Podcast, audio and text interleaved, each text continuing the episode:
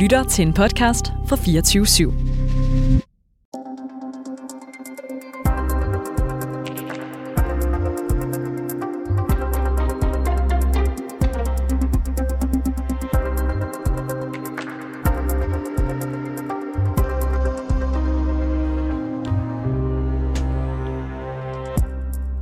Partier i Folketinget ja, de er klar til at indføre et nyt og et særligt behandlingstilbud for danskere, der er blevet syge efter at have fået en coronavaccine. Det sker blandt andet efter, at vi her på reporterne i cirka halvanden måned har afdækket, hvordan netop den her patientgruppe de møder modstand i sundhedsvæsenet.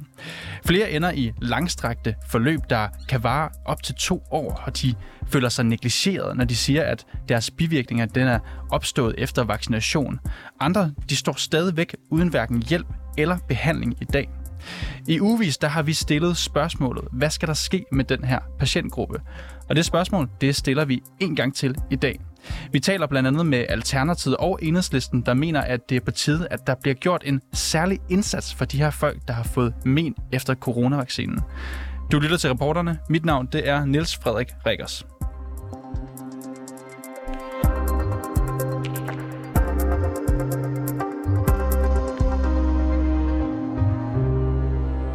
Ja, hvis du stadig skulle være i tvivl, så tillader mig lige at give et kort oprids igen her. Vi har her på programmet talt med en lang række personer, som har oplevet kroniske men efter at have modtaget deres coronavaccine. Nogle af dem de oplevede de her symptomer efter første stik. Ved andre så kom symptomerne først efter en booster. Fælles for dem alle er, at der ikke er noget specielt tilbud, hvor de kan henvende sig. Og vi har også talt med Danmarksdemokraterne, vi har talt med Nye Borgerlige og det konservative Folkeparti, der mener, at det er på tide, at vi laver et specielt behandlingstilbud for de her coronavaccinepatienter. Og nu kan vi så tilføje endnu et øh, parti til den her bunke, og det er Alternativet. Og så skal jeg sige velkommen til dig, Franziska Rosenkilde. Tak skal du have. Du er øh, politisk leder af Alternativet, og tak fordi du kunne komme ind i studiet her i dag. Franziska, hvorfor skal vi have et øh, særligt behandlingstilbud til den her gruppe mennesker? Jamen det skal vi, fordi at øh, der er efterhånden rigtig mange øh, borgere i Danmark, der efter de har fulgt øh, de retningslinjer, der er kommet fra øh, sundhedsmyndighederne, jo oplever øh, nogle bivirkninger. Øhm, og det skal vi selvfølgelig tage alvorligt og øh, for den enkelte borger, men vi skal jo også tage det alvorligt for at blive klogere på, på hele det forløb, vi har været igennem som samfund. Øhm, så, øh, men først og fremmest så er det klart, at de her borgere, som oplever de her øh, senfølger og bivirkninger, de skal selvfølgelig tages alvorligt. Og som jeg forstår det, så er mange af de her symptomer minder meget om, øh, om de senfølger, øh, andre borgere har oplevet ved at have virusen, øh, men, men får bare ikke samme tilbud, og det, det synes jeg slet ikke kan være rigtigt. Selvfølgelig skal vi tage skal vi tage de mennesker lige så alvorligt, der har oplevet bivirkningerne fra vaccinerne. Du siger det lidt selv her, Franziska Rosenkilde. Som det ser ud nu, så skal borgere med de her vaccine bivirkninger, mulige bivirkninger, gå via egen læge, der så kan henvise til en videre udredning. Men øh, som vi også fortalte her på programmet, så ender de borgere, vi har talt med, ofte i nogle langstrakte forløb over ja, det, der er blevet flere år nu, hvor de bliver kastet rundt lidt fra afdeling til afdeling. Vi skal lige høre lidt fra en af de borgere, der har oplevet det. Det er Annette Lindberg, som efter tredje stik med Pfizer-vaccinen øh, udviklede en særlig hjertehindebetændelse, som faktisk også fremgår af Pfizer-bivirkningslisten. Det er et år og fire måneder siden, hun fik den her. Hun har stadigvæk ikke fået nogen konkret behandling for det. Lad os lige høre et klip med hende. Vi er bare overladt til os selv, og så må egen læge prøve at gøre et eller andet, og det kan de heller ikke. Når jeg kommer rundt på de forskellige hospitaler, så ser de jo ikke de samme sundhedssystemer, det vil sige blodprøver går tabt, øh, prøveresultater går tabt, journaler går tabt, så jeg skal selv huske alle de ting. Øh, altså mine skader er blevet værre. Jeg har jo kronisk dit nu, jeg kunne have undgået for vare i men, hvis man havde grebet ind fra starten. Måske ikke vi nå at redde nogen endnu, hvis de gør noget. Det er et ømtåligt emne. Og det synes jeg, de skylder at gå ud og tale om det her. Sige undskyld. Sige, ved du, vi, vi er nødt til at gøre det her om. Vi er nødt til at hjælpe de mennesker, der har brug for hjælp. Det er jo en ret tydelig påvirket borger, vi hører her, Franziska Rosenkilde. Hvad er din reaktion, når du hører sådan en beretning? Jamen, jeg synes, det er, jeg, jeg synes det, man bliver meget rørt af at høre den her beretning her, fordi at det, det er jo en frygtelig sådan, frustration og følelse af at være overladt til sig selv, og et, øh, et system, der svigter, øh, når man sådan set bare har fulgt de retningslinjer, som, øh, som der er blevet udstukket. Og det, det er ikke okay. Og hun har jo den her pointe med, at hun næsten føler, at politikerne skal sige undskyld. Mm. Er der nogle politikere, måske også dig selv, der skal sige undskyld for noget her? Øhm, det, det muligvis. Jeg synes, det vigtige her, det er, at vi i hvert fald øh, lærer meget hurtigt af, at det, der er blevet tilbudt borgerne indtil nu, har slet ikke været okay. Og at vi er nødt til øh, at, øh, at haste i gang sætte det her øh, tilbud, så at de borgere, der oplever øh, de her senfølger eller bivirkninger af vaccinerne, ikke har den oplevelse af at blive kastet rundt i et system og ikke blive taget alvorligt, og måske endda ovenikøbet opleve øh, et system, der modarbejder dem øh, lige frem. Øh, så, øh, så vi skal i arbejdstøjet nu, og så skal der sættes ind, så at, øh, at de borgere, der oplever de her symptomer og bivirkninger, får minimum samme øh, tilbud som dem, der har oplevet det med virusen. Og nu er det jo øh, to og et halvt år siden, vi begyndte på den her store vaccineudrulning, mm. som man må sige har på mange måder været en stor succes. Nu hører vi så alligevel om, om øh, nogen få mennesker, heldigvis, men stadigvæk nogle mennesker, der oplever de her særlige men, som har været meget alvorlige for dem. Er du blevet klogere også, efter at have hørt nogle af de her historier? Ja, absolut. Øh, man kan sige, jeg tror også, at der er et kæmpe mørketal. Det kan man jo godt fristes til at tro, at ja, vi har de historier, vi hører, men der er sikkert rigtig mange, som også oplever symptomer, som ikke er blevet hørt, eller som ikke er, gået, øh, ikke er kommet længere i systemet. Øh, og derfor så, så kan man sige, det, der viser sig efterhånden et billede af, at det er ret mange. Øh, og derfor så er det et politisk ansvar nu at gøre noget. Og man hører også mange politikere sige, at det, det kan jo rigtig komme bag på nogen, at der er bivirkninger. Det er der ved alt medicin mm. i virkeligheden.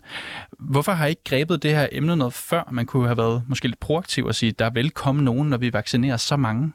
Ja, altså, og det er jo rigtigt. Øh, men, men jeg tror rigtig meget omkring hele det her corona, øh, de år der. Øh, der var ingen erfaringer. Der blev øh, taget mange beslutninger øh, ud fra øh, virkelig et øh, livrem og sælerperspektiv, og øh, noget med at prøve at lære samtidig.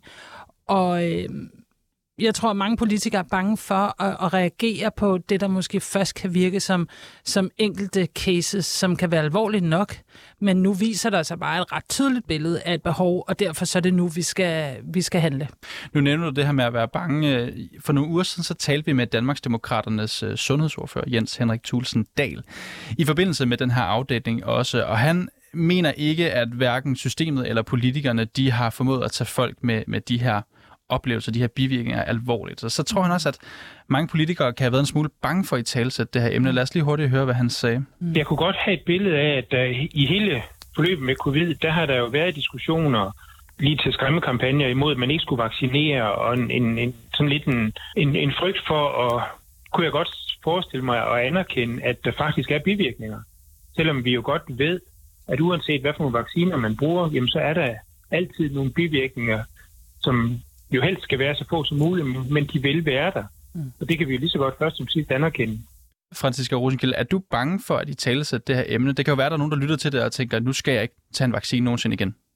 Jeg er ikke bange for at talesætte det her nu, men jeg tror, at uh, Tulsendal har en pointe i, at at under corona var det hele meget højspændt, og der var fra politisk side et narrativ om, at man måtte nærmest ikke stille kritiske spørgsmål til noget som helst, øh, fordi det var vigtigt, at alle fulgte op. Og, øh, og derfor har der jo været, mange har virkelig oplevet den her skræmmekampagne. Hvem har, hvem har stået for det narrativ her, som du beskriver? Det har de politikere, der sad på magten, kan man sige. Altså, det er jo dem, der har, har lavet det. Altså, vi har jo alle sammen set rigtig mange pressemøder med regeringen på det tidspunkt.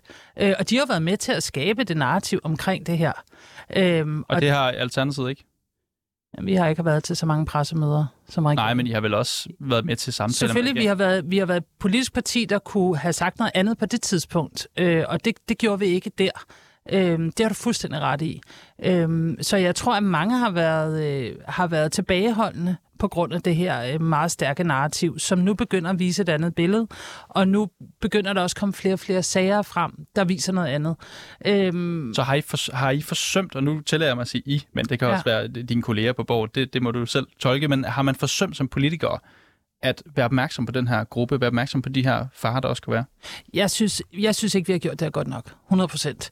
Øh, og derfor så, så synes jeg også, det er på tide, at vi handler nu. Og en af de ting, jeg faktisk synes er problematisk, fordi ja, man ved godt, der er bivirkninger ved medicin og ved, ved vacciner, men, men det, som, øh, som jeg også er blevet gjort bekendt med den her sag, det er jo, at man, man indsamler øh, Øh, viden omkring dem, der oplever senfølger på coronavirusen, der, der opsamler man viden og laver, øh, laver øh, en eller anden form for evaluering. Det gør man ikke på dem, som er vaccineskadet.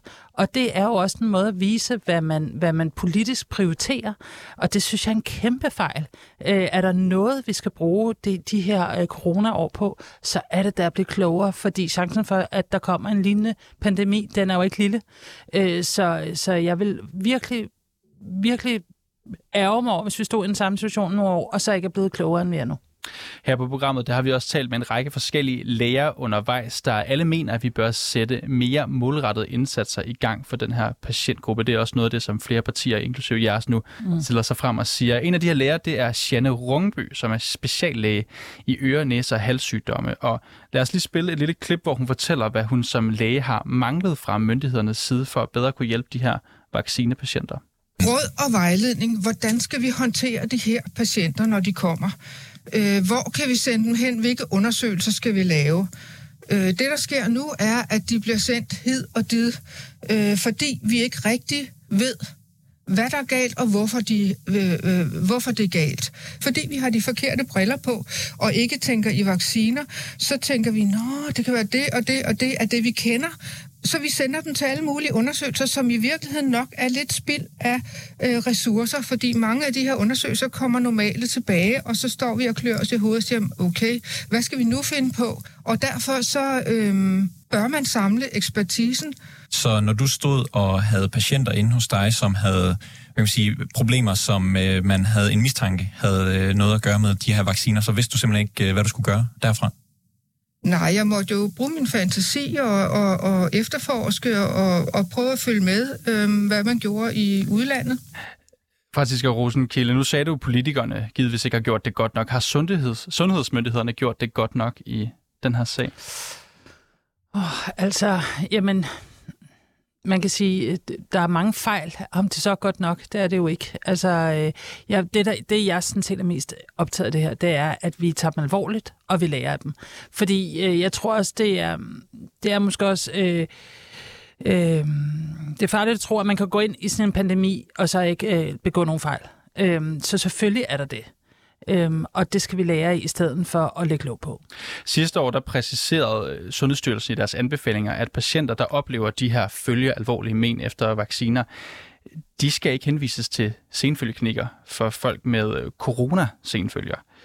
Øh, og vi kan også se gennem en aktindsigt, som vi har søgt, at øh, siden da er der ikke blevet henvist nogen af de her folk med vaccinemen til de her klinikker.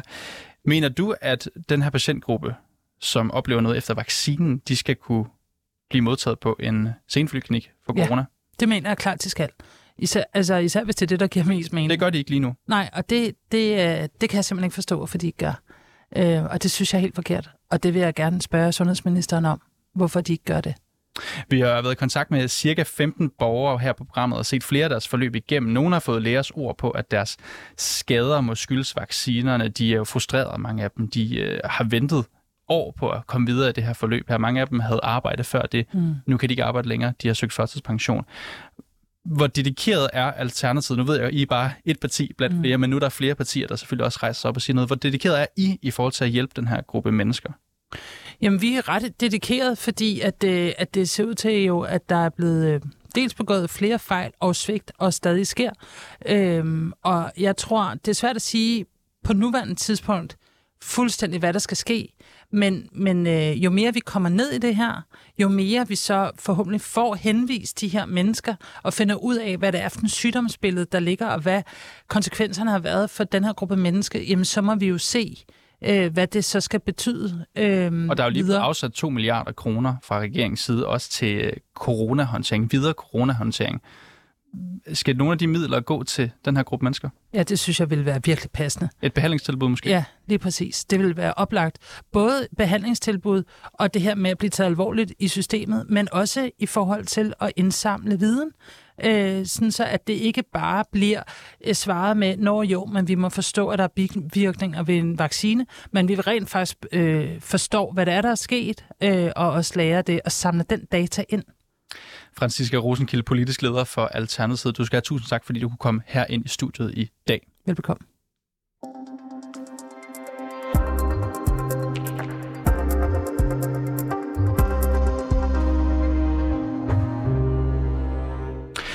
Enhedslisten de kræver ligesom Alternativet og en række andre partier også, at der kommer et udrednings- og behandlingstilbud for borgere, der oplever bivirkninger efter coronavaccinerne. I det næste interview, du skal høre, så fortæller sundhedsordfører Peter Velblund, hvorfor Enhedslisten de går frem nu og kræver det her. Det er utilfredsstillende, at der ikke er sket mere øh, på området. Øh, når man udruller øh, et så stort øh, vaccinationsprogram, så må det også være en forventning om, at der kan være nogen, der oplever øh, vaccineskader. Der er det jo vigtigt, at de kan blive udredt i et, øh, i et forløb, som øh, de også har øh, selv har tillid til, øh, at, der bliver, at der bliver lyttet til dem. Øh, og der er det klart, der, der bør vi have et, et ensartet, øh, målrettet tilbud til de borgere. Skal de her mennesker kunne henvises til de senfølgeklinikker, vi allerede har? Ja, altså nu er det jo ikke en politisk beslutning, om de skal præcis henvise til senfølgeklinikkerne, og det, om det er der øh, hjælpen skal gives. Jeg synes sådan set, det der er afgørende, det er, at de kan få et, øh, et fagligt kvalificeret tilbud, hvor man også kan opsamle de mulige erfaringer, der måtte være øh, i forbindelse med, med vaccineskader. Øh, og det er netop derfor, jeg synes, der er behov for, at, øh, at vi får en, en, øh, et mere specialiseret tilbud øh, til de borgere her, så de kan få en konkret udredning for, om, øh, om der er tale om en vaccineskade, og de så også efterfølgende kan få øh, en hjælp. Og det er klart, det kræver jo også en, en, en samling af den, øh, af den faglige, øh, altså den sundhedsfaglige ekspertise, øh, så man netop kan sikre, at det er en specialiseret hjælp, øh, der kan gives til de patienter. Man kan sige, at der er jo mange øh, patientgrupper i Danmark, som ikke, hvor vi ikke opretter specielt øh, til, speciale tilbud for dem. Hvorfor er det, at de vil øh, give mening at, at gøre det for den her øh, patientgruppe, synes du?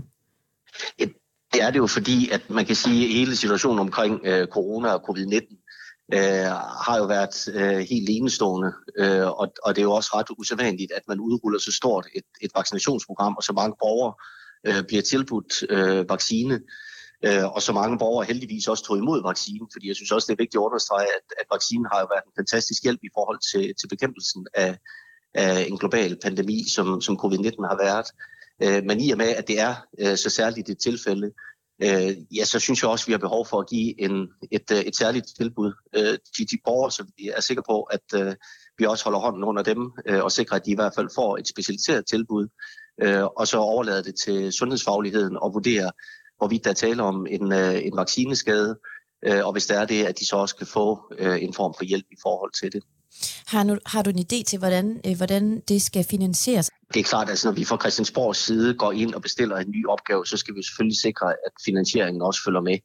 Øh, og, og der synes jeg, at det er oplagt øh, at se på, at, øh, at den finansiering, vi har brugt i forhold til udgifter øh, forbundet med corona, øh, at dem har vi øh, at det er ekstraordinære udgifter, som vi går ind og finder øh, midler til. Er det nogle af de midler, der er tilsat til, til coronahåndtering, som også øh, fremgår af finansloven, som jo lige er blevet vedtaget?